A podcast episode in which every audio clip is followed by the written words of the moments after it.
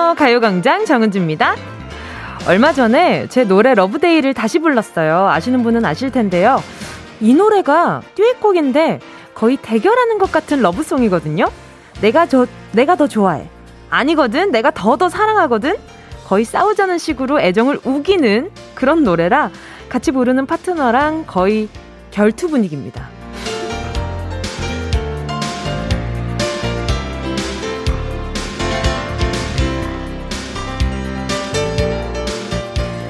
그런데요, 우리 현실에서도 사랑 표현에 대결을 해본다면 이거 꽤 괜찮을 것 같지 않으세요? 내가 더 사랑하는 사람이 약자라는데 내가 졌다 유유 속으로 꽁꽁 앓고 섭섭해하는 것보다 내가 널 더 좋아한다 야 무슨 소리야 내가 얼마나 사랑하는지도 모르면서 이렇게 친구들끼리도 그래요. 야 내가 너 정말 위한다 야 무슨 소리야 내가 더 생각하거든 이런 식으로요. 여러분 부모님도 마찬가지입니다. 엄마 제가 정말 사랑해요. 야 무슨 소리냐 내가 널 낳았는데 모적 못 따라가지 이렇게요. 이렇게 한번 해보는 것도 사랑의 결투 애정의 승자 오늘 돼보시길 바라면서 4월 19일 월요일 정은지의 가요강좌 여러분 제가 너무 사랑합니다. 4월 19일 월요일 정은지의 가요광장 첫 곡은요. 양요섭 정은지의 러브데이 2021년 버전이었습니다. 와 오늘이 에이핑크가 4월 19일로 딱 10주년 되는 날이거든요. 근데 이 노래도 부른 지가 지금 거의 10년이 다 돼가는데 얼마 전에 또 새로운 버전을 부른 거잖아요. 근데 그 사이에 참 목소리 변화도 많았고 그 좀 뭐랄까요. 조금 아 사회의 때가 좀 묻었구나 그런 생각도 좀 많이 들더라고요. 처음에는 그렇게 떨면서 긴장하면서 불렀던 노래가 이제는 좀 내 안방처럼 편안하게 부르는 그런 모습이 아 그래 그냥 괜히 10년 지나온 게 아니구나 이런 생각도 좀 했어요. 그리고 얼마 전에 또 새 버전 부르고 또 이게 결투데이처럼 됐잖아요. 근데 이게 이 가요광장에서 서은광 씨랑 그때 함께 라디오 부스에서 같이 러브데이를 불렀었어요. 근데 그때 저는 스튜디오 왼쪽 끝에서 부르고 서은광 씨는 오른쪽 끝에서 불렀어요. 그래서 이 시국에 맞는 라이브를 보여주지 않았냐 하면서 또 역주행을 하기 시작했었던 것 같아가지고 또 의미가 있는 곡이거든요. 저한테는. 산들 씨랑도 마찬가지고 양요섭 씨랑도 마찬가지고 작정하고 결투 듀엣을 하긴 하는데 모르겠어요. 다들 재밌게 봐주시니까 저도 덩달아 재밌더라고요. 러브송인데 어쩌다 그렇게 됐을까요? 고민이 워낙 많아서 좀 그런 게 있는 것 같아요. 자, 아무튼 여러분 좋아하는 마음 숨길 필요는 없고요. 좋아하는 만큼 사랑하고 아 내가 더 사랑해, 내가 더 사랑해 이런 대결이라면 충분히 할만하다라는 생각이 들어요. 고민서님은요. 말 안 하면 모르는데 제일 가까운 가족에게 말하는 건 참 어려워요. 그쵸. 이 말이라는 게 솔직히 안 하면 잘 모르잖아요. 내가 뭐 너를 좋아해. 내가 더 좋아해. 이런 건 진짜 티나게 행동하지 않는 이상 저 사람이 나를 얼마나 좋아하는지 잘 모르잖아요. 그래서 가끔보단 좀 자주 이야기하다 보면 습관처럼 나올 수밖에 없어요. 그럴 수밖에 없지. 고민서님도 처음이 어려워. 하다 보면 익숙해지면 좋을 것 같은데 저도 처음엔 그랬거든요. 무야호호 님이요. 저는 고딩 딸에게 애정 표현 종종 하거든요. 그래서인지 딸도 저한테 아직까지 종종 애교도 부리고 엄마 좋아 라고 말해줘요. 그러니까요. 엄마 좋아도 좋고 사랑해도 좋고 뭐든 내가 이 사람을 사랑하고 있다라는 표현을 좀 잘 해준다면 그 관계는 너무 옆에서만 봐도 그냥 좋아라는 말이 불쑥 튀어나올 것 같은데. 이슬님은요. 정은지 씨. 제가 더 사랑하거든요. 찌릿. 저 자존심 좀 있는데 기꺼이 약자가 될 수 있어요. 히히. 매일매일 좋은 에너지 전해주셔서 고맙습니다. 제가 더 감사합니다. 또 이렇게 또 자주 듣고 계시다고 또 보내주시니까 이게 하나하나 힘이 되거든. 매일매일 내가 이렇게 매일매일 이렇게 여러분과 약속된 시간에 찾아오는데 과연 내 목소리를 다들 듣고 계실까라는 생각이 드는데 매일 내가 더 잘 듣고 있다고 확인시켜주면 제가 더 고맙죠. 감사합니다. 김우재님은 은지님 에이핑크 10주년 축하해요. 감사합니다. 아유 어떻게 저는 아직 마음은 19인데 어떻게 이렇게 또 10년이 지나왔네요. 근데 10주년인데 그래도 아직 20대인 거 보니까 진짜 어릴 때 데뷔하긴 한 것 같아요. K8139님이요. 가요광장 내가 더 사랑해요. 아닌데 내가 더 사랑하는 것 같은데. 권지수님도 내가 더 사랑해. 이유리님도 은동아 내가 더 사랑해 이렇게 보내주신 것 같고, 김은영님도 10주년 완전 많이 축하드려요. 5494님도 은지야 더 내가 더 많이 좋아한디 그거 알지. 감사합니다. 내가 더 열심히 해야겠다라는 생각이 드네요. 10년 얼마 안 됐잖아요. 이제 10살 아니야, 10살. 초등학교 3학년 아니에요? 초등학교 3학년이니까 아직 갈 길이 멀어요. 열심히 한번 해보도록 하겠습니다. 라디오는 더 얼마 안 됐지? 이제 3년 차니까. 야, 햇수로는 1년 반이, 그치. 얼마 안 됐지. 더 열심히 한번 해보겠습니다, 여러분. 아무튼. 자, 여러분. 오늘도 열심히 하는 코너 하나 있죠? 행운을 잡아라. 하나, 둘, 서이. 1번부터 10번에 알알이 적힌 행운의 다트판이 오늘도 굴러가고요. 만원부터 10만원까지 백화점 상품권. 이번 주 행운 선물은 지난주의 아쉬움을 그냥 지나치지 못해서 사이클 머신 그거 150만원 상당 그거 있잖아요. 그거 하나 넣어놨습니다. 10분의 1이든 2분의 1이든 뭐 어쨌든 내가 뽑느냐 마냐의 50대 50 절반의 확률이잖아요. 오늘 행운 신청해 주시고요. 샵8910 짧은 건 50원 긴 건 100원 콩과 마이케이 무료로 이용하실 수 있으니까 많이 보내주세요. 정은지의 가요광장 광고 듣고 다시 만날게요. 진짜가 나타났다 느낌이 좋아 진짜가 나타났다 really really good 느낌이 달라 정은지의 가요광장 함께하면 얼마나 좋은지 KBS 쿨 FM 정은지의 가요광장입니다. 지금 시각은요 12시 13분 46초, 47초, 48초, 49초, 50초 지나가고 있습니다. 계속해서 문자 볼게요. 김은영 님이요. 은지씨, 월요일부터 오전에 사무실 자리 배치를 새로 했어요. 팀장님과 완전히 분리돼요. 구석으로 자리 배치받았는데 너무 행복하네요. 이 상쾌한 공기. 구석이라면서요. 구석인데 뭐가 그렇게 상쾌할까?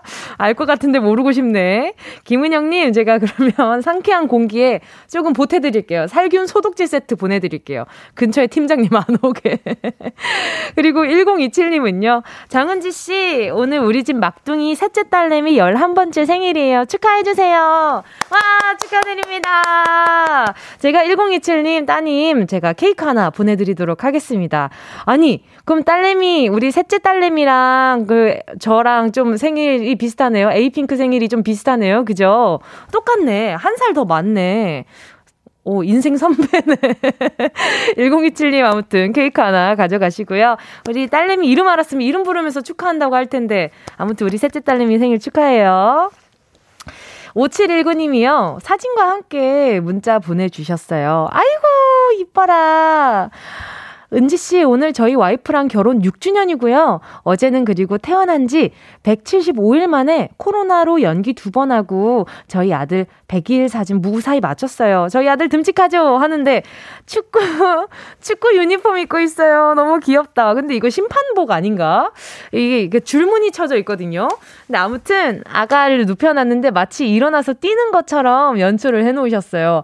너무 잘 찍으셨다. 미룬 보람이 있네요. 너무 잘 나왔어요. 어쨌든 5719님 겹경사네. 제가 선물로 아내분이랑 결혼 6주년 선물로 수제 초콜릿 하나 보내드릴게요. 애기 사진 보니까 기분이 너무 좋다. 여러분 계속해서 듣고 싶은 노래 나누고 싶은 이야기 보내주시고요. 짧은 문자 50원 긴 문자 100원 드는 샵8910 콩과 마이케이는 무료입니다. 노래 듣고요. 행운을 잡아라 하나 둘 서희 함께 할게요. 1128님이 신청해 주셨어요. 버스커버스커 꽃송이가 원하는 대로 아틀리사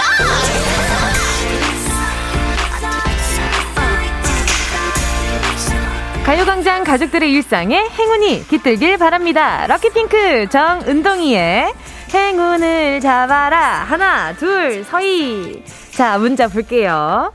4129님이요. 선배가 제 프로필에 강아지 사진을 캡처해서 자기 프로필 사진으로 똑같이 해놨어요. 선배 저한테 관심 있는 걸까요?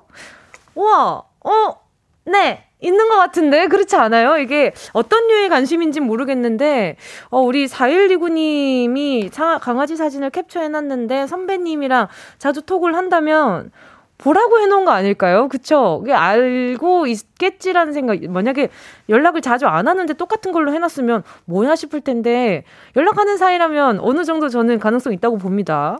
네, 선물로 그냥 뭐 지금 커플은 아니니까 커피 쿠폰 한 잔만 보내드릴게요. 알겠죠? 나중에 잘 되면 얘기해줘요. 4439님은요. 으악! 오늘 출근길에 바지가 찢어졌습니다. 하루 종일 작은 사고들이 많네요. 작은 행운 하나 부탁드려요. 아, 어떤 소소한 선물을 드리지. 저희 가요광장에 소소한 선물이 별로 없는데 다 큰 선물인데. 아, 오케이. 그러면 자양강장 젤리 하나 보내드리도록 하겠습니다. 큰 것보다는 그냥 조그만한 거 자잘하게 여러 가지 있고 내가 약간 조심하는 날이 되는 게 차라리 나을 수도 있어요. 4439님. 그리고 1806님이요. 선별진료소 출근 중인 의사입니다. 좋은 하루의 시작을 정은지의 가요광장과 함께 하셨는데 바로 전화 연결해볼게요. 여보세요? 안녕하세요. 안녕하세요. 반갑습니다. 네, 반갑습니다. 네, DJ 정은지입니다. 자기소개 좀 부탁드릴게요. 아, 네, 저는 충남 태안에서 네.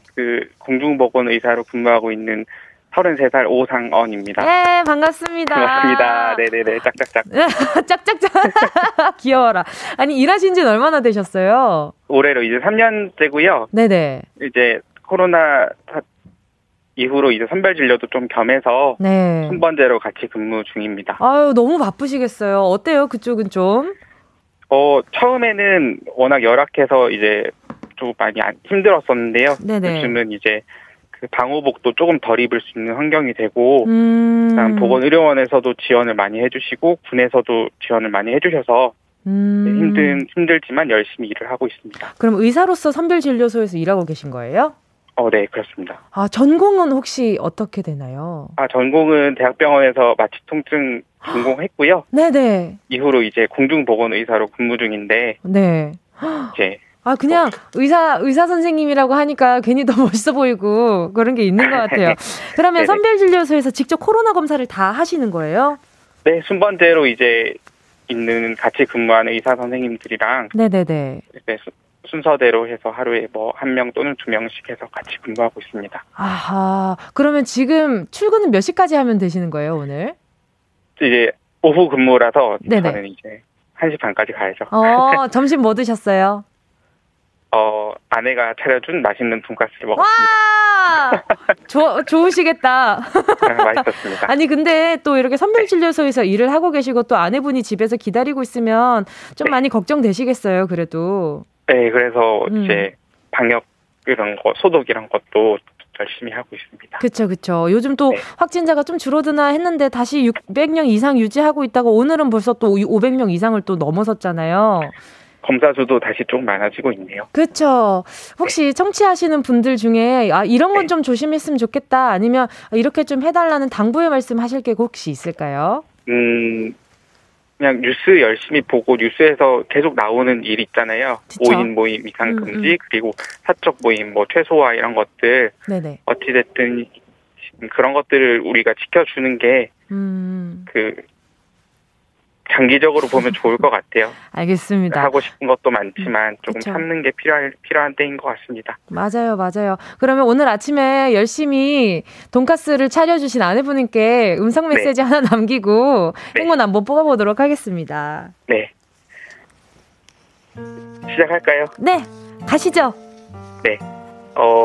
이제 75일 된 하록이랑 같이 육아를 하고 있어서 많이 힘들 텐데 그래도 같이 열심히 육아해서 하루기도 잘 키우고 우리도 계속 사이좋게 잘 지내자. 사랑의 나래야. 내일 모레 보자. 근데 왜 내일 모레 봐요? 아, 저 내일은 거기 태안에서 근무하고 네. 모레 이제 올라가기로 해서. 아, 또 멀리 근무지구나. 예. 아이고, 알겠습니다. 오늘 좋은 행운 좀 가져가셨으면 좋겠네요. 지금 10개의 네. 행운 중에 1부터 네. 숫자 10 중에요. 다양한 네. 행운들이 들어있습니다. 이 안에는 150만 원 상당의 고급 사이클 머신도 있습니다. 자, 네. 마음속으로 숫자 하나 골라주시고요. 고르셨다면 오상원님 행운을 잡아라. 하나, 둘, 서희.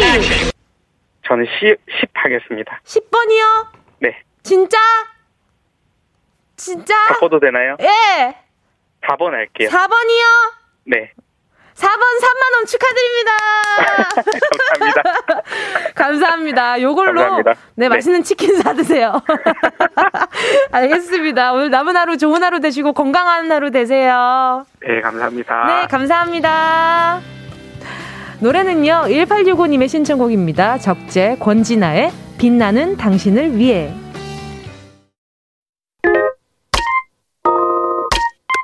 Yeah, I love you, baby. No, she's the 지나칠 뻔한 소중한 이야기. 널 단 영혼의 비타민 now. 즐거운 에너지 jam, 재미있는 guarantee, man. 맘대로 멜로디로 엄지짓게 elevate. 사인에 잡힌 반가움. 한낮의 oasis, 채워져 한가득. 이리와 모두 지금 당장. Let me hit you. I know I love you, baby. 정은지의 가요광장.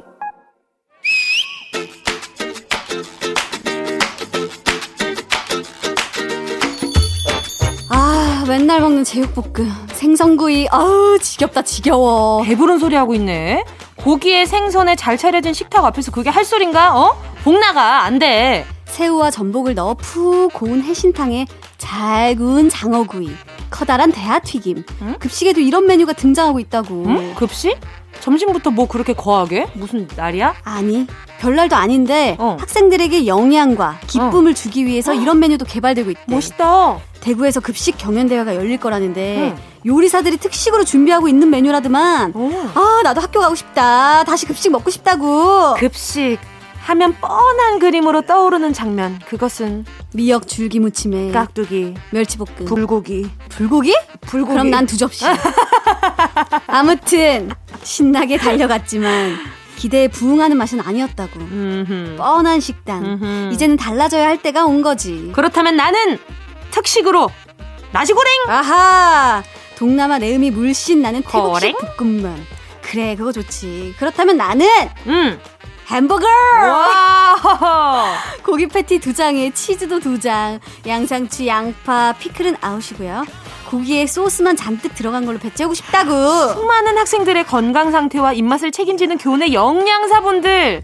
아, 자극적인 입맛을 채우는 건 쉽지만 발육 상태를 고려하면 그런 식단 안 될 말이겠지. 즐겁게 먹는 게 뼈와 살이 된다 그랬어. 그치. 이제 달라져야 된다고 본다. 뭐지? 이 팽팽한 접전은 마치 그 옛날 드라마 대장금의 장금이와 금영이의 대결과 또 같잖아. 오나라 아주 오나. 이것은 이태리 홍고추 페퍼론치노로 맛을 낸 파스타입니다.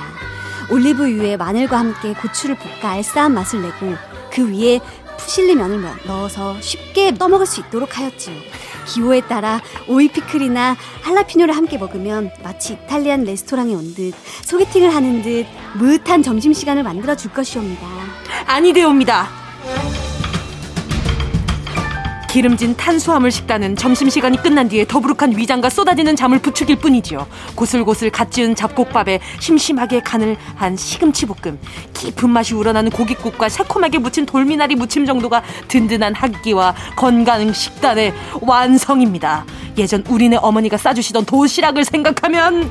엄마가 싸주시던 도시락?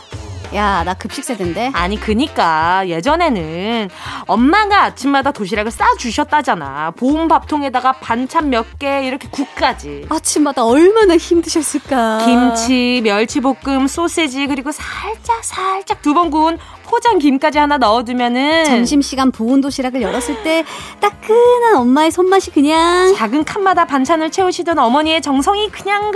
아, 그러니까 엄마 밥 먹고 싶다. 같이 살 때는 밥 다 됐다 빨리 나와라 해도 방에서 꾸물꾸물 그려놓고. 밥 다 됐다고 해서 나가보면 아직 밥은 뜸도 안 들어있었거든. 잠깐만, 너희 집도 그랬다고? 어머, 너네 어머니도? 너희 어머니가 우리 어머니? 어머머머. 어머나, 밥 먹어라 해서 나가보면 텅 비어있던 식탁, 그게 바로 국룰이었구만. 그렇지. 갑자기 여기서 문제입니다. 오늘 여러분의 점심 식사 메뉴를 공개해주세요. 주관식이에요? 또 내 위장을 뒤흔들 문자 메시지가 엄청 도착하겠구만. 문자번호 샵8910으로 은지의 식욕을 마구마구 자극해주세요. 짧은 건 50원, 긴 건 100원, 콩과 YK는 무료입니다. 거미 바비킴의 러브 레시피였습니다. 예은 씨와 함께한 런치의 왕. 오늘의 점심 메뉴, 오늘 뭐 드셨는지 여쭤봤는데요. 뭐 드셨는지 여쭤봤지만 이거 약간 내부던 판 게 아닌가라는 생각이 들어요. 지금 배고픈 점심이거든요. 자, 볼게요. 문자 한번 볼게요. 8831님이요. 전 오늘 닭볶음탕 먹으러 갑니다. 내가 좋아하는 닭이다. 꼬막과 도토리묵이 같이 나오는 점심 특산이에요. 웃음 웃음. 생각만 해도 군침 도네요. 그러니까 8831님도 지금 생각하고 있는 거죠? 아직 먹고 있는 건 아니고. 그러면 괜찮아요. 아, 배고파. 자, 그리고 또 3557님은요. 고추장 갈비전골이요. 그릇은 싹 비워졌네요. 마지막 누룽지가 속을 아주 편안하게 해줍니다. 참 우리 참 신기한 민족 같아요. 가끔. 왜냐하면 본식을 먹고 후식으로 또 누룽지를 먹는 것 자체가 본식과 본식을 먹는 게 아닌가? 라는 생각이 좀 드는데, 자, 아무튼 고추장 갈비전골도 너무 맛있겠다. 저는 이 메뉴 처음 들어보거든요. 지금 침 삼키는 거 맞죠, 여러분? 너무 맛있겠다. 그것도 K8143님은요. 온라인 수업 끝난 막내딸은 치즈볶음밥 해서 주고 저는 순두부찌개 먹었어요. 치즈볶음밥도 맛있겠고 순두부찌개도 맛있겠다. 같이 먹으면 더 맛있겠는데? 그쵸? 아, 힘들다. 김동범 님은요. 오늘 점심은 돈가스 하나 튀기고 김치볶음밥에 계란후라이 올라서 계란후라이 올려서 추룹하려고요. 크크. 계란후라이는 당연히 반숙이겠죠? 완숙 안 돼요. 완숙 안 돼요. 계란후라이 맛있겠다. 계란후라이에 김치볶음밥에 이렇게 같이 반숙 이렇게 해서 노른자 터뜨려 가지고 적셔 먹으면 너무 맛있겠다. 거기에다가 김 싸 먹으면 정말 맛있는데. 1109님은요. 진미채, 김, 오이김치요. 아예 어린이집 보내고 청소하고 밥 먹다 창밖 내다보면서 커피와 함께 라디오 듣는 이 시간이 유일한 힐링 타임입니다. 우와, 사진이랑 같이 보내주셨는데 밑에 나무들이 엄청 많네요. 여기에 있으면 커피 마실 맛 나겠어요. 우와, 좋다. 다들 근데 맛있게 잘 챙겨 드시고 계시네요. 좋다. 많이 드셔야 돼요. 많이 먹어야 또 면역력도 올라가고. 저도 좀 이따가 맛있는 거 챙겨 먹어야겠어요. 자, 런치의 여왕 지금 소개한 분들 포함해서 10분 뽑아서 모바일 햄버거 세트 쿠폰 보내드릴게요. 가요광장 홈페이지 오늘자 선고표에 당첨되신 분들 올려놓을 거니까 방송 끝나고 당첨 확인해보시고 바로 정보 남겨주세요. 자, 그러면 많은 분들이 기다리고 있는 또 다른 코너가 있죠. 자, 바로 그 코너 운동 쇼핑 출발!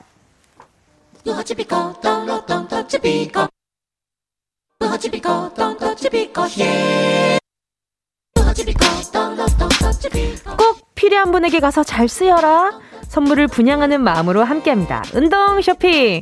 자, 여러분, 오늘의 선물, 우와, 모자입니다. 별게 다 있죠. 강렬한 햇빛이 쏟아지는 봄날 야외에서는 선블럭에 선글라스만으로 강렬한 자외선을 피하기가 역부족입니다. 그럴 때 야구모자 하나 정도 챙겨나가면 급할 때 얼마나 편한지 모릅니다. 내 얼굴에 드리워주는 작은 그늘, 그뿐인가요?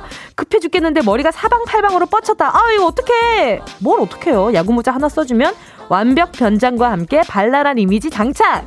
햇빛 차단용으로도 완벽 변신용으로도 최고인 모자. 이게 저도 써본 적이 있는 모자더라고요. 여러분도 살포시 한번 얹어보세요. 노래 듣는 동안 5분 뽑겠습니다. 샵8910 짧은 건 50원, 긴 건 100원, 콩과 마이케이는 무료입니다. 순식간에 치고 빠지는 운동 쇼핑 함께 하신 곡은요. 루나솔라의 다다다 였습니다. 오늘의 선물은 야구 모자였습니다. 이거 또 제가 또 라디오에 자주 쓰고 왔었던 모자이더라고요. 모자이더라고요. 자, 오늘 당첨되신 분들 어떤 분이 있나 한번 보도록 하겠습니다. 이거 이쁘던데, 모자. 자, K8139님이요. 저요. 두 손 두 발 들고 신청해보아요. 택배일 하는데 햇빛이 너무 뜨거워서 화상 입을 것 같아요. 모자 쓰고 햇빛 차단하고 싶어요. 하트. 아, 그래요. 가끔 이렇게 모자가 정말 절실하게 필요한 순간이 있어요. 햇빛이 너무 뜨거울 때. 네, 8139님 가져가시고요. 전윤지님은요. 저요. 모자요? 화장 안 하는 제게 딱이네요. 매일 민낯으로 출근하는 제게 꼭 필요한 모자로 못생긴 얼굴도 가리고 햇빛도 차단하고파요. 아, 전윤진님 안 드리고 싶은데 못생긴 얼굴이 이거 본인을 깎아내리는 이런 문자는 제가 좀 약간 마음 아파가지고 안 보내드리고 싶지만 그래도 매일 민낯으로 출근하는 저도 있기 때문에 저도 정말 애용을 하기 때문에 전윤진님 보내드리겠습니다. 왜 못생긴 얼굴 가린데 이민재님도요. 저요. 친구랑 주말에 농구하다가 농구장에 모자를 두고 왔어요. 모자 없으면 제 수세미 같은 머리를 감춰줄 모자 주세요. 아, 모자 없으면 안 된다는 말을 하신 거잖아요. 그죠? 아, 농구장에 모자를 두고 오셨으니까 하나 또 보내드리도록 하겠습니다. 권수정님은요. 저요. 여름만 되면 햇빛 알러지 때문에 매번 고생이에요. 온몸에 살을 가려야 살 수가 있어요. 너무 괴로우시겠는데, 그쵸? 자, 제가 한번 보태드려 볼게요. 또 모자 하나 가져가시고요. 9454님은요, 동생이 공무원 준비한다고 매일 운동하면서 걸어 다니는데, 얼마 전 보니 얼굴이 많이 탔더라고요. 동생 시험 준비 잘할 수 있도록 선물 주고 싶어요. 9454님 저한테 동생 준다 그래놓고 본인이 이렇게 꿀꺽 하시는 거 아니죠? 믿고 보내드립니다. 하나 가져가세요. 소개한 분들 포함해서 5분 뽑아서 오늘자 선곡표에 명단 올려놓겠습니다. 방송 끝나고 확인하시고 정보 꼭 남겨주세요. 노래 들을까요? 박재정의 좋았는데. 어디야 지금 뭐해 나랑 라디오 들으러 갈래 나른한 점심에 잠깐이면 돼 하던 일 잠시 멈추고 12시에 나와 같이 들을래 정은지의 가요광장. 정은지의 가요광장 함께하고 있습니다. 저 지금 문자 있는 사진 보고 심쿵해가지고. 자, 8601님이요. TV 보고 있는데 은지씨의 가요광장 광고가 나왔어요. 둘째 아이가 목소리가 익숙해서인지 집중해서 보더라고요. 거의 매일 둘째 아이와 같이 잘 듣고 있어요. 하트 하셨는데 사진을 같이 보내주셨어요. 근데 너무 귀여워. 아기가 이렇게 TV를 이렇게 응시하고 있어요. 근데 이렇게 볼도 통통하고 이마도 통통하고 뒤통수도 통통한 사진이 왔어요. 아이, 너무 예뻐라. 아, 이렇게 저를 또 집중해주고 있으니까 기분이 좀 좋네요. 우리 아기랑 같이 드시라고 제가 바나나 우유 2개 보내드릴게요. 예쁜 사진 보내주셔서 감사합니다. 자, KBS 쿨 FM 정은지의 가요광장. 오늘도 월요일 3, 4부 배우 조은유, 가수 채낙타 씨랑 즐거운 라라랜드 함께하겠습니다. 문자로 참여 많이 해주시고요. 2부 끝곡 이상희님의 신청곡 세정의 워닝 듣도록 할게요.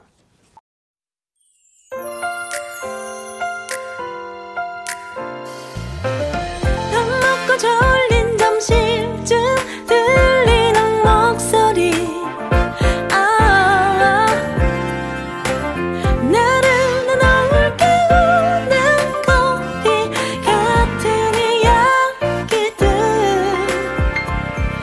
눈을 떠요 그대여 같이 들어요 정은지의 가요광장. KBS 쿨 FM 정은지의 가요광장 3부 첫 곡으로요. 9218님이 신청해 주신 잔나비의 쉬였습니다. 은지씨 10주년도 축하드리고요. 저의 결혼 16주년도 축하받고 싶어요. 그리고 은지씨는 아직 20대라는 게 너무 부럽네요. 좋은 노래 많이 불러주세요. 오늘은 딸이랑 함박스테이크 먹으려고 포장하면서 기다리고 있어요. 따뜻한 봄볕에 눈이 안 떠지지만 뭉디 목소리는 짜렁짜렁 울려요. 하트. 제가 오늘도 좀 짜렁짜렁 했나요? 매일매일 좀 짜렁짜렁 하고 있는 것 같은데, 그쵸? 오늘도 짜렁짜렁 했다니 뿌듯하네요. 그리고 16주년, 와! 축하드립니다. 와, 한 사람과 16년 동안 또 계속 알콩달콩 사랑하고 계신 거잖아요. 가끔 이게 사랑인지 뭔지 모르겠는 그런 감정들도 느끼면서 잘 지내오고 계시고, 따님이랑 함박스테이크도 먹고, 좋은 일이 많네요. 오늘 하루는 행복으로 가득하겠어요. 9218님께 제가 선물로 16주년 앞으로 좋은 일만 있으시라고 살균 소독제 세트 하나 보내드리도록 하겠습니다. 자, 여러분 잠시 후에 라라랜드 시작하거든요. 광고 듣고 채낙타, 조은유 씨랑 같이 올게요.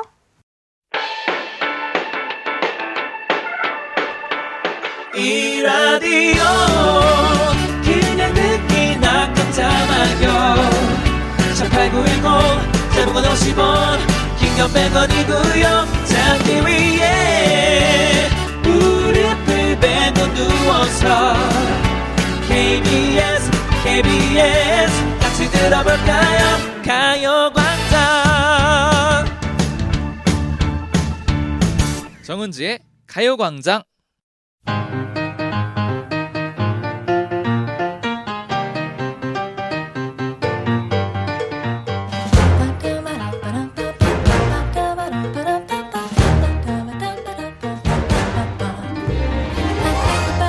노래 가사 속에서 찾은 우리들의 이야기 여기는 라라랜드 오늘도 공정한 가위바위보로 리더 한번 뽑아보도록 하겠습니다. 자, 안 되면 이거 가위바위보. 아, 오늘 같은 날 져줘야죠. 접니다 여러분. 아, 저예요. 자, 오늘의 리더 조은유 씨. 정식으로 인사할게요 여러분. 상냥하게 해주세요. 안녕하세요. 여기는 라라랜드. 우리는 낙지예요. To my name, hopped a bus, here I came. Could be brave or just insane. We'll have to see. 조은유 채나타 씨 어서 오세요. 아, 반갑습니다. 반갑습니다. 자, 리더는요 네. 가위를 낸 조은유 씨의 팀입니다. 네. 아니, 나는 일부러 오늘 져줄라 그랬는데. 아, 네? 왜요? 오늘 또 중요한 날이잖아요. 근데 저는 그 생각을 했어요. 아, 오늘 나 아니면 낙타 씨가 돼야겠다고 했던 게 바로 다음 대사가. 약간 이게 축하를 해줘야 돼. 사축 느낌이면은 약간 별걸 다 생각해. 그럼요, 생각해야죠. 아유, 아무튼 네. 뭐 진행 한 시간 동안 진행 잘 부탁드립니다. 어, 네. 그럼 네, 저는 좀 쉬고 있을게요. 그럼 저 할까요? 네, 하세요. 제가 이 멘트를 위해서 오케이. 리더가 됐습니다. 오늘 에이핑크 데뷔 10주년 차요, 여러분. 축하합니다. 와, 10주년이라뇨. 야, 10주년이라뇨, 진짜. 아, 너무 축하해요. 소감이 10주년이지만 어떠신가요? 10주년이지만 아직도 나는 20대. 뭐야. 와, 살짝 얄밉다. 와. 10주년이어도 아직 어리지롱. 자, 연기 네. 시작하고 제가 네. 벌써 야, 노래를 시작한 지 또 사람들에게 나선 지가 벌써 10년째라고 하니까. 네네. 기분이 어때요? 별 생각 없어요. 축하하지 말자 우리. 아니, 왜냐하면 그냥 지내다 보니까 오늘이 됐는데 이게 이 날이라고 또 특별하다는 그냥 감사한 기분은 더 많이 드는데 이 날이 기분이 어때요? 이러면 그냥 별로 다른 기분이 안 드는 10주년이군요. 이런 기분. 10주년이군요. 근데 가만히 어제 또 팬분들이 네네. 밤에 이렇게 짹짹이에다가 네네. 이벤트를 해주시더라고요. 아~ 우리가 우리가 에이핑크의 영원이 되어줄게. 아~ 네, 그런 식으로 이렇게 해시태그를 해서 이벤트를 해주시는데 보면서 저희 여태까지의 그 활동 사진들을 막 올려주시더라고요. 보는데. 야, 진짜 우리 열심히 살았다.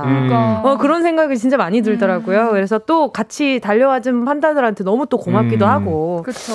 별 생각 없다고 해서 말은 그러니까요. 또 엄청 길게 하네요. 수상소감이었어요, 방금. 고맙습니다. 뭐 안 돼요? 아니, 좋아요. 너무 좋아요, 저는. 안 됩니까? 리더님! 부러워서. 아니요, 전 좋아요. 잠깐만. 네. 너무 좋아요. 낙타 씨 데뷔한 지 몇 년 되셨어요? 저는 13년도에 했으니까 8년인가요? 오, 나쁘지 않네? 뭐가 나쁘지 않은 거야? 나쁘지 네, 않네. 저는 그래도 짧진 않습니다. 아, 네. 그러네요. 네, 오래됐습니다. 오, 낙타 씨 좀. 근데 그 당시에는 뭐 그냥 연식이 좀 됐는데. 앨범만 좀 이제 내고. 네네. 뭐 그렇다고 활동은 안 했던 때긴 한데 공식적으로 앨범 그때 나오긴 했습니다. 근데 낙타 씨 살 좀 빠졌네요. 감사합니다. 그렇죠. 네, 저도 덕담해 주세요. 덕담에는 새해야 뭐야. 은희 씨는 데뷔한 지 몇 년 됐죠? 저는 6년 정도 된 것 같아요. 근데 1년 정도를 아예 좀 몸이 아파가지고 쉬어서 제 나를 5년이라고 생각하고 있습니다. 무슨 차이가 있어요? 자기 맘대로? 네네, 무슨 차이가 있어요? 대박입니다. 그럴 수 있죠. 알겠습니다. 그래, 다들 연식이 좀 있네요. 그러니까 우리 신인 때 생각하면 참 파릇파릇했는데 그러면 라라랜드가 생각보다 덜 재미있었을 거라는 생각도 들어요. 그쵸. 그렇겠다. 네, 맞아요. 자, 그래서 라라랜드 코너 시작해보도록 하겠습니다. 리더님, 오늘의 주제곡은요? 망치로 뒤통수 한 대 맞은 듯이 머릿속이 띵하고 어지러워. 오늘의 테마고? 왜요? 이 노래인가? 나도 순간 맞나 했는데 이 노래 맞아요, 여러분. 뒤에 들어보니까 또 맞는 것 같기도 하고. 띵하고 어지러워까진 맞는데. 그렇죠. 네. 블락비의 허 라라랜드 주제는요, 머리를 한 대 맞은 것처럼 헐 망연자실했던 순간입니다. 머릿속이 띵하고 어지러운 순간, 가사처럼 눈앞에 꿈에 그리던 이상형을 만나버려서 띠용. 다리가 휘청이도록 멍했던 순간도 있겠지만요, 당황하고 황당하고 기막히고 어이없어서 머리가 띵해질 때도 많죠. 믿었던 사람한테 뒤통수를 제대로 맞았을 때도 그럴 거예요. 절친이 내 남친이랑 팔짱을 끼고 가? 이거는 뒤통수를 맞는 게 아니라 뒤통수를 부신 것 같은데. 그렇죠. 바로 그거예요. 이건 안 돼요. 안 돼요. 네. 스마트폰 연락처가 한 번에 다 날아갔을 때도 헐 하게 되죠. 난 그날부터 외톨이다. 그러면 외톨이다. 자, 촬영이나 방송 있는 날 아침에 거울 보니까 얼굴에 막 왕빼루지. 이거 너무 싫어. 진짜 싫어요. 너무 어이없어. 심지어 이렇게 그 약간 그 어떤 존들이 있잖아요. 그쵸. 그 존이 있죠. 존들이 있잖아요. 네, 있죠. 그 코 옆에 왕서방 존. 약간 얌체 존 이런 거 있어요. 왕서방 또는 왕서방 존. 예. 부처 존도 있고요. 부처 존도 있어요. 그거 뭐야? 그거 뭐지? 포청천전. 포청천존. 그것도 있어요. 잘 보이는 데는 진짜 너무 싫을 것 같아요. 맞아요. 뺑덕어멈 존도 있어요. 너무 아시죠? 싫다 거기. 아시죠? 자, 머리를 한 대 맞은 것처럼 망연자실했던 순간, 지금부터 문자 보내주시고요. 오늘 선물은요? 오늘은 10분께 피자 콜라 세트 보내드릴게요. 피콜세. 좋겠다.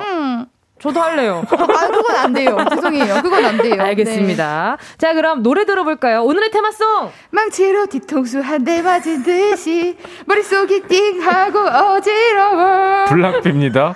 헐. 블락비의 헐이었습니다. 정은지의 가요광장 월요일 최낙타 조은유 정은지의 라라랜드 함께하고 계시고요. 오늘 주제는요, 머리를 한 대 맞은 것처럼 망연자실했던 순간 문자로 보내주세요. 샵8910 짧은 문자 50원, 긴 문자 100원, 콩과 마이키는 무료입니다. 자, 그럼 은낙지 멤버들의 OX 실험실 리더님이 진행 부탁드리겠습니다. 네, 그럼 제가 시작해볼게요. 네. 1번, 레포트, 곡 작업, 긴 이메일 등등 실컷 쓰고 만들었던 파일 홀라당 날린 적 있다. OX. 하나, 둘, 셋. 오. 진짜 너무 속상하죠. 진짜 싫네요. 두 번째, 중요한 날 눈 떠보니 지각. 시계 보고 헐 놀라 망연자실했던 적이 있다. 알겠습니다. 어머. 네, 지금 이런 순간인 거죠. 네. 믿었던 말 핸드폰한테 배신당했죠. 너 왜 그러세요? 시리가 대답했어. 네. 시리가 오해했어요. 망연자실. 시리가 망연자실. 아니, 바로 조심할 거예요. 네. 셋 다 오해했고요. 네. 저 세 번째 할게요. 조심해야겠어요. 믿었던 친구에게 배신당해봤던 OX. 하나, 둘, 셋. 오. 방금. X. 저는 O입니다. 자, 네 번째, 기념일이나 생일 등등 중요한 날을 잊고 있다가 밤에 알아채고 놀라 튀어오른 적이 있다. OX. 하나, 둘, 셋. 오. 네. 마지막, 결정적인 순간, 예를 들어 공항에서 여권, 시험장이나 투표장에서 신분증 안 가져간 적 있다. OX. 하나, 둘, 셋. X. 오. 없으시군요. 있었습니다. 저도 있었습니다. 자, 지금 이야기를 나누다 보니까, 자, 첫 번째, 곡 작업하다가 다 날린 적 있어요, 낙타 씨? 저는 그 앨범 이제 EP 작업할 때였던 것 같아요. 근데 기간이 얼마 안 남았어요. 그래서 엄청 급한 건 아니고 열심히 작업을 하고 있는데 노트북이 그냥 고장이 난 거예요. 고장 났는데 안 켜지고 그래서 이거 어떻게 멘탈이 완전히 바사삭 됐죠. 그래서 이제 수리센터 가가지고 이거 빨리 좀 해달라고, 시간이 얼마 안 남았다고 했는데 다행히 하드는 이제 고장이 나지 않아가지고. 다행이다. 네. 아유, 다행이었네요. 그때 그거 고치는데 그래도 한 4, 5일 정도 걸렸는데 와, 정말 지옥 같더라고요. 그쵸. 그 다 녹음해놓은 끝난 상태였어요, 그게? 그러니까 녹음을 해놓은 데이터 파일도 있고 이제 그거 가지고 계속 작업을 해야 되는데 이걸로 시간은 가는데 내가 아무것도 못하니까. 이야. 진짜 지옥 같은 순간이었습니다. 호달달합니다. 은유 씨는요? 저는 얼마 전에 제가 이제 그 너튜브 편집을 하고 있었어요. 다 했거든요? 분명 다 했어요. 10분을 제가 완성을 했어요. 일주일 동안. 다 날렸어요. 어머나. 그래가지고 진짜 울면서 눈물로 거의 즙을 짜면서 동생한테 진짜 나 너무 힘들다면서. 중간 저장 안 했어요? 저장을 했는데 제가 모르고 그 완성본까지 다 지운 거예요. 모르고. 모르고요. 아이고. 모르고. 그냥 알고 그러면 안 되지. 모를 수 있어요. 알겠습니다. 네네. 또 그리고 저도 뭐 그런 적은 많아요. 저도 뭐 문서 썼다가 날린 적도 많고. 그쵸, 그쵸. 가사 다 썼는데 가사 갑자기 없어서 보는데 가사 휴지 정리하다가 그냥 다 정리한 거예요. 맞아. 네. 가사는 또 다시 쓸 때 그 맛이 절대 안 나요. 아, 맞아요. 그 뭔가 이야기나 단어들은 기억이 나는데 너무 열받아. 네, 문장이 또 기억이 안 날 때 그래서 있죠. 요즘에는 나에게로 톡을 보내놔요. 그거 좋습니다. 요즘에는 저에게 톡을 보내놓습니다. 좋네요.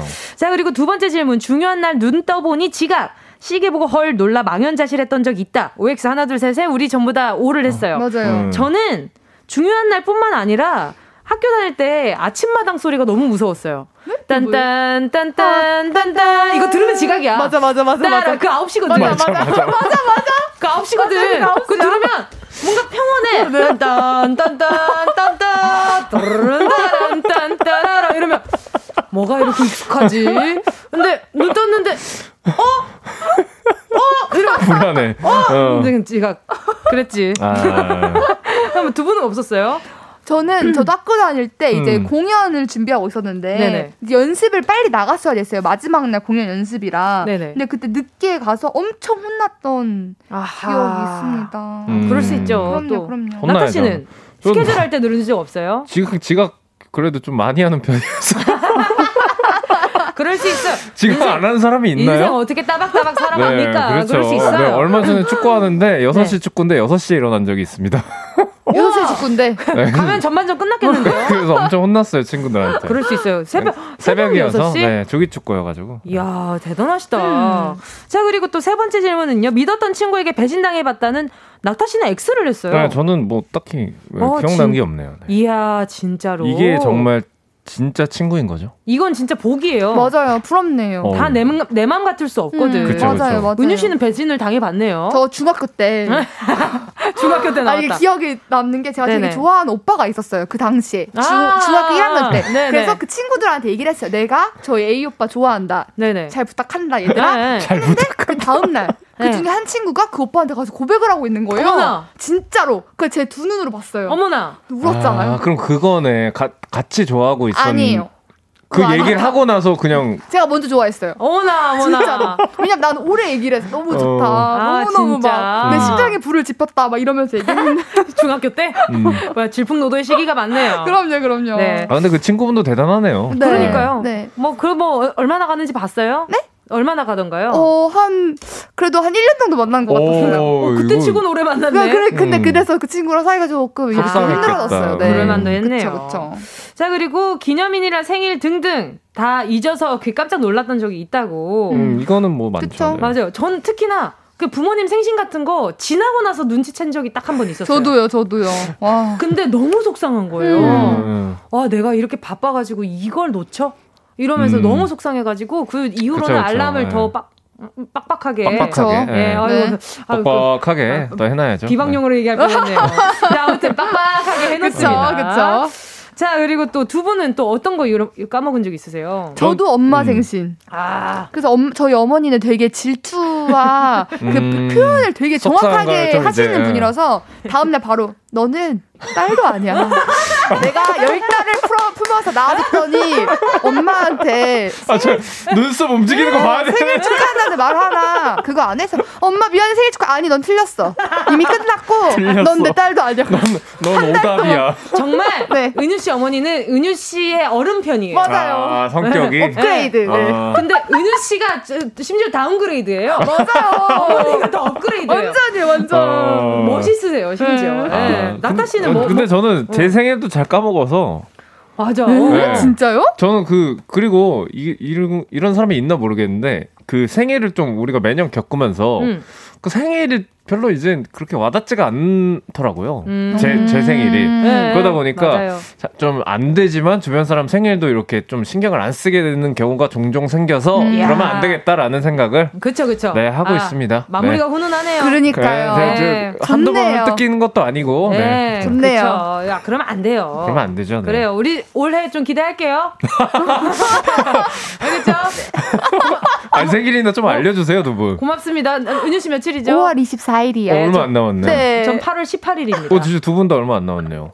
뭐 아직 한참 남았어. 아니, 나는 지났거든. 남았어. 아, 진짜? 네, 지났어요? 네, 저는 지났어요. 미안해요. 네. 미안합니다. 그럼 우리 생일 모른 척 하세요. 네, 모른 척 넘어가주세요. 네, 테이크인 기부 해야지. 기브앤테이크 하든지. 자, 저희 이 노래 듣고요. 네, 계속해서 이야기 나누도록 하겠습니다. 함께 하실 곡은요. 아, 진짜 후달달하네요. EXID 달달달. 꼭 들어줘. 오늘도 웃어줘. 매일 일상일처럼 기대해줘. 기분 좋게 힘나게 해줄게. 잊지 말고 내일 또 들러줘. 또 어딜 가게 오늘만 기다렸단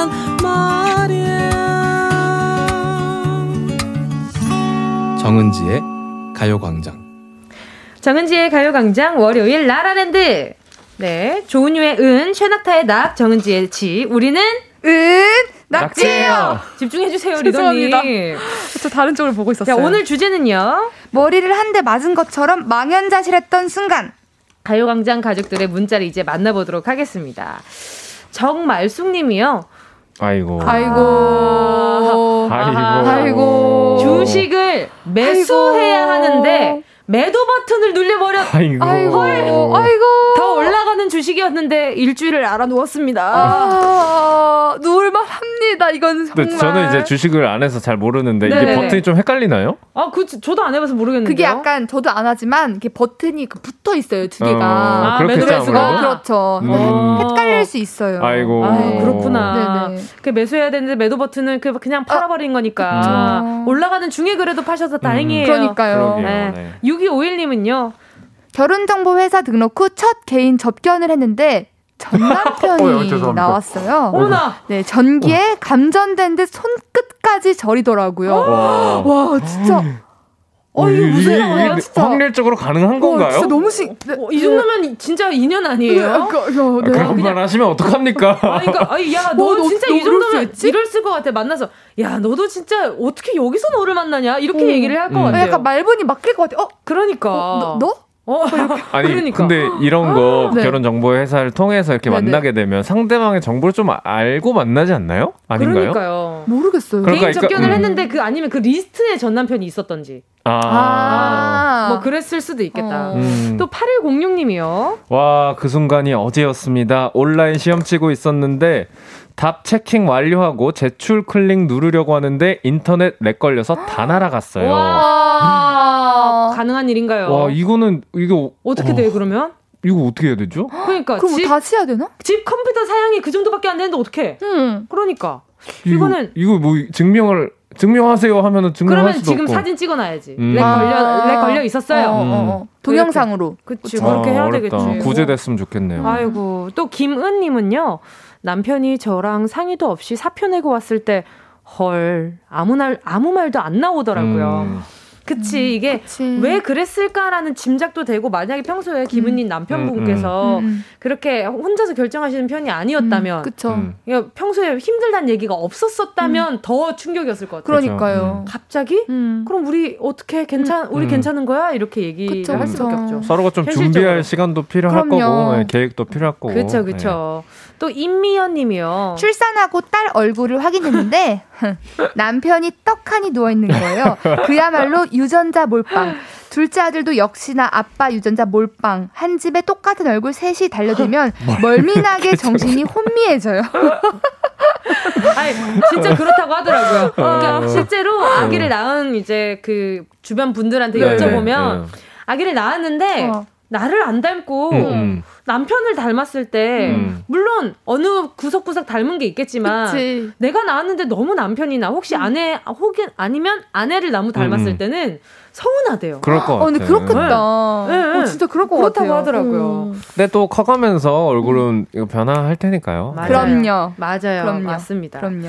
또 권가영 님이요. 캠핑 간다고 짐 열심히 싸고 설레는 마음으로 출발해서 도착해보니 예약일이 다음 날이었네요. 머리가 띵해졌어요. 그 요즘 차박이 유행이니까. 맞아요. 차박 차박을 하루 하시고 다음날 캠핑을 하시면 되겠네요. 오히려 좋아요. 1박 갈 거 2박이 되는 정말 거니까. 리얼 어드벤처. 그럴 수 있는 겁니다.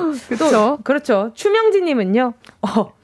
2년간 모아온 비상금 만기일이 다 돼서 친구들 단톡방에 이 돈으로 뭐 할지 상상하며 신나게 자랑했는데 헐, 방금 전 나누던 남편과의 톡방이었어요.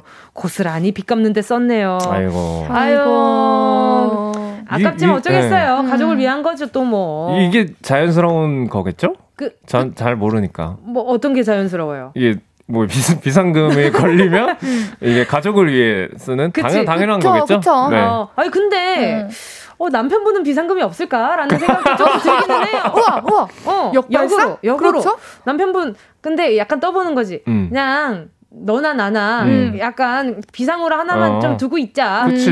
뭐 그러자. 뭐 이렇게 했으면 좀 덜 쓰지 않았을까. 좀 아깝긴 하다. 2년 동안 모아가지고. 진짜 아깝다. 2년이면 진짜 긴 시간이잖아요. 얼마나 모았을까. 그것도 너무 궁금하다. 또 김윤희 님이요. 예전에 만난 남친이 헤어진 지 3개월 만에 프사에 웨딩 사진을 올렸을 때요. 방금 팬 떨어뜨린 사람 누구야. 맞아요. 아니. 진짜. 3개월 안에 결혼을 어떻게 생각하지? 진짜 신기하다. 와, 진짜 신기하다. 근데 이거는 뭐 결혼이 패스트푸드도 아니고. 진짜 조금. 근데 우리 다 패스트푸드 먹잖아요. 안 먹는데요? 저는 먹어요. 저 좋아해요. 저는 안 먹는데요. 그러니까 좁게 생각하면 3개월 만에 그냥 짧게 만나서 짧게 헤어진다고? 그게 나은 것 같아요. 왜냐면 겹치면 그게 더 안 좋은 거잖아요. 모르는 거잖아, 그거는. 그러니까 우리 좋게 생각해야 돼요. 우리를 위해서. 네. 내 정신건강을 위해서. 그쵸. 이게 겹치면은 정말 너무 악몽이지 않을까요? 진짜. 그럼 차라리 잘 된 거지. 뭐가 제일 겹쳤는데 헤어졌잖아, 결국은. 모르겠다. 그 여자분이나 이렇게 좀 여자분 행복하세요. 네. 또 박연희님은요? 제가 워낙 새치가 많은 편입니다. 그런데요, 버스를 탔는데 중학생으로 보이는 학생이 여기 앉으세요. 자리 양보를 하는 거 있죠? 순간 머리가 멍했어요. 그래요. 이게 새치가 학교 다닐 때부터 많은 친구들도 있어요. 저도 새치가 좀 많은데. 근데 약간 이건 공감이 되는 것 같아요. 그래요? 자리를 양보할 때 이걸 양보를 해드려야 되나 말아야 되나. 지금 진짜다. 표정 진짜였다. 나도 봤어요. 이거 어떻게 해야 되지? 이거 만약에 양보를 해드린다고 하는 말이 좀 신뢰가 될 것 같기도 하고 이런 거 다 한 번씩 있지 않아요? 아 진짜? 저는 그냥 이렇게 양보해요. 그냥 저는 앉으세요라고.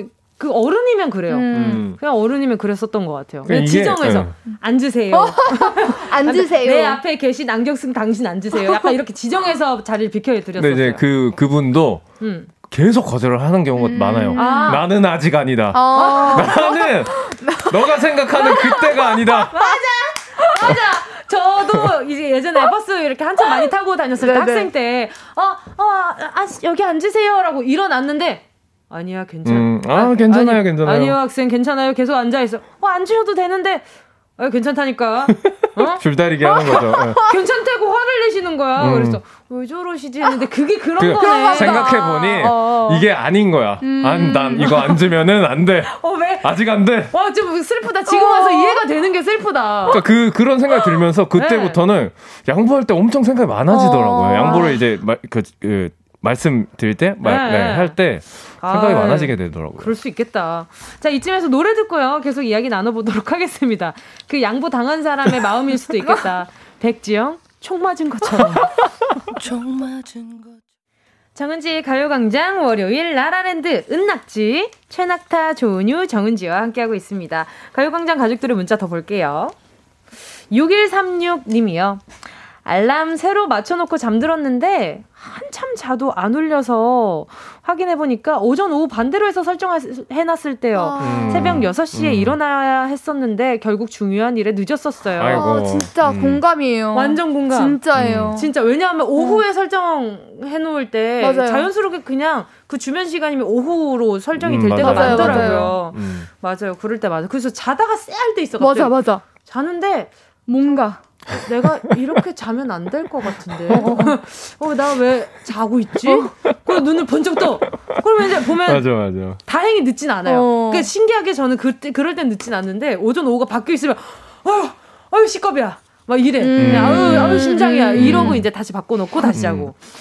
또 6372님은요. 시댁 제사 다음 주인 줄 알고 있었는데 왜 안 오니 하고 시어머니께 전화가 온 거예요. 아이고. 헐, 3시간 거리라 결국 못 가고 엄청 혼나고 그랬었네요. 아이고 이거는 어떡해. 속상하시겠다. 그러니까요. 일단 알고는 있었는데 뭐 헷갈릴 수 있죠. 아 근데 혼났어요.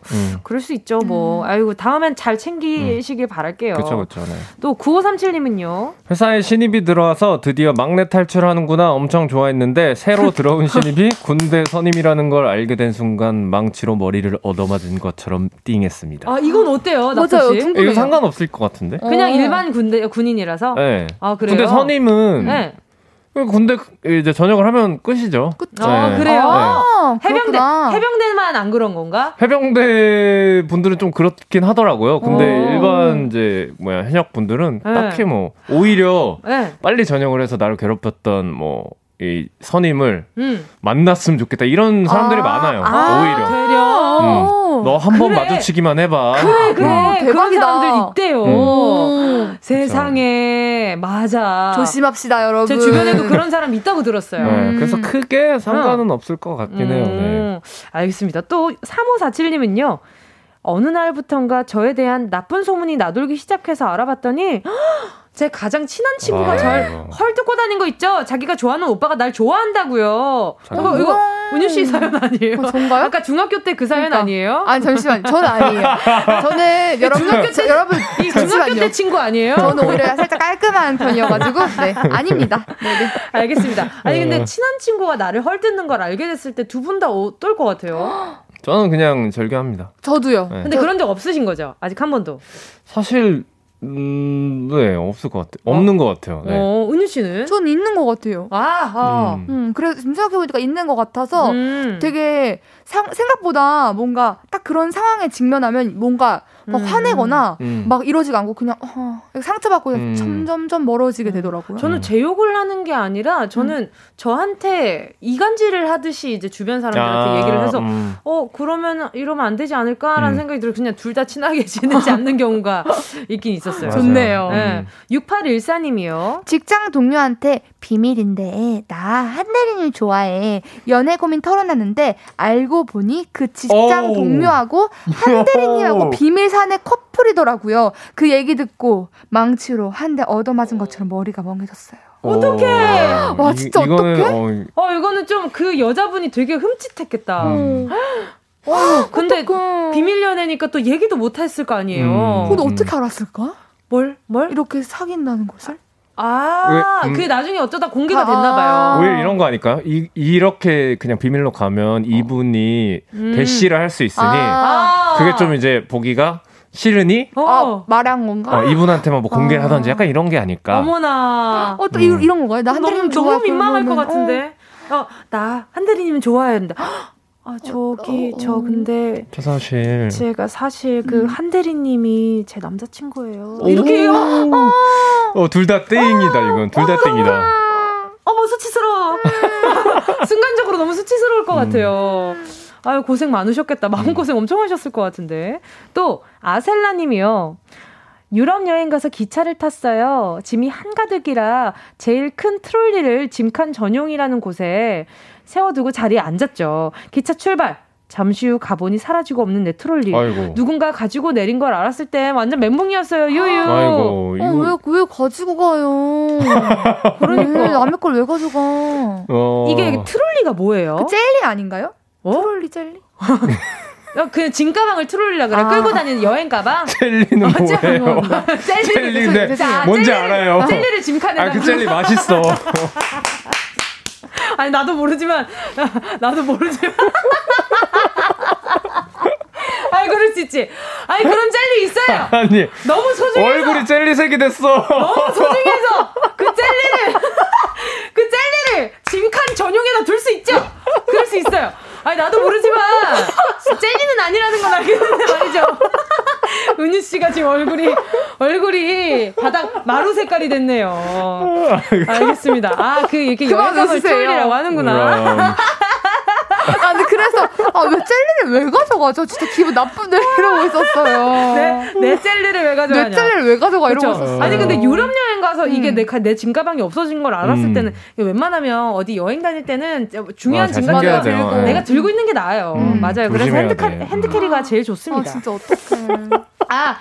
김혜리님이 캐리어가 트롤리예요. 그러니까 저 오늘 이제 알았어요. 그러니까 또 이렇게 하나 배우는 거죠. 배웠습니다. 인간은 죽을 때까지 배워요. 네. 네. 아니 근데 젤리도 맞을걸요? 제가 맞아요. 아니, 그 젤리 있어. 뭔지 알죠? 뭔지 알아? 그 맛있는 젤리 있어. 알아요. 그 시큼한 거. 네. 맞아요. 너무 재밌다. 오늘 문자 보내주세요. 오늘 문자 보내주신 분들 가운데 10분 뽑아서 피자 콜라 세트 보내드릴게요. 방송 끝나고 오늘 저 선곡표 확인해주시고요. 최낙타 조은희씨 오늘도 정말 즐거웠습니다. 네. 자, 두 분 보내드리면서 노래 듣도록 할게요. 최낙타 Grab Me. 감사합니다. 안녕.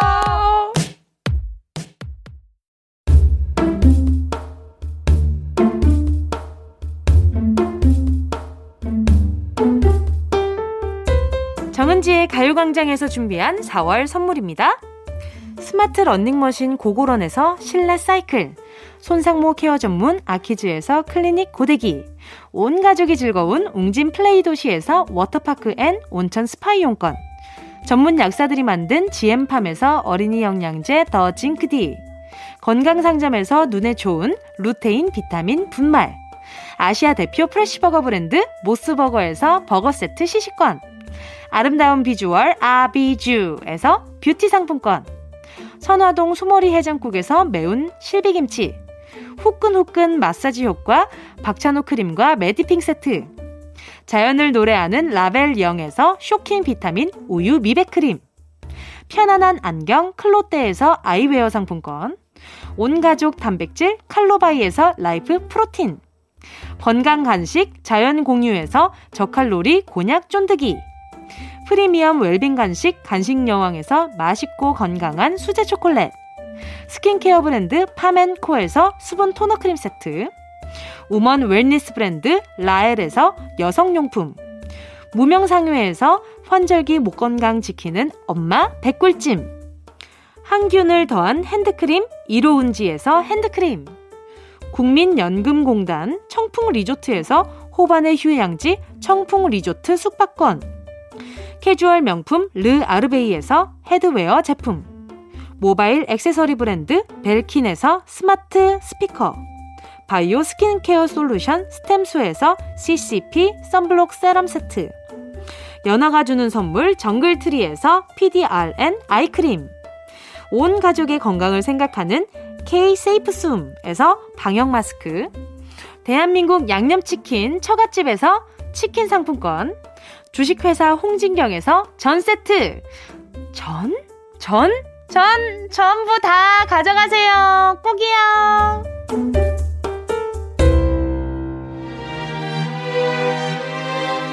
정은지의 가요광장 월요일 오늘도 함께해 주신 모든 분들 감사합니다.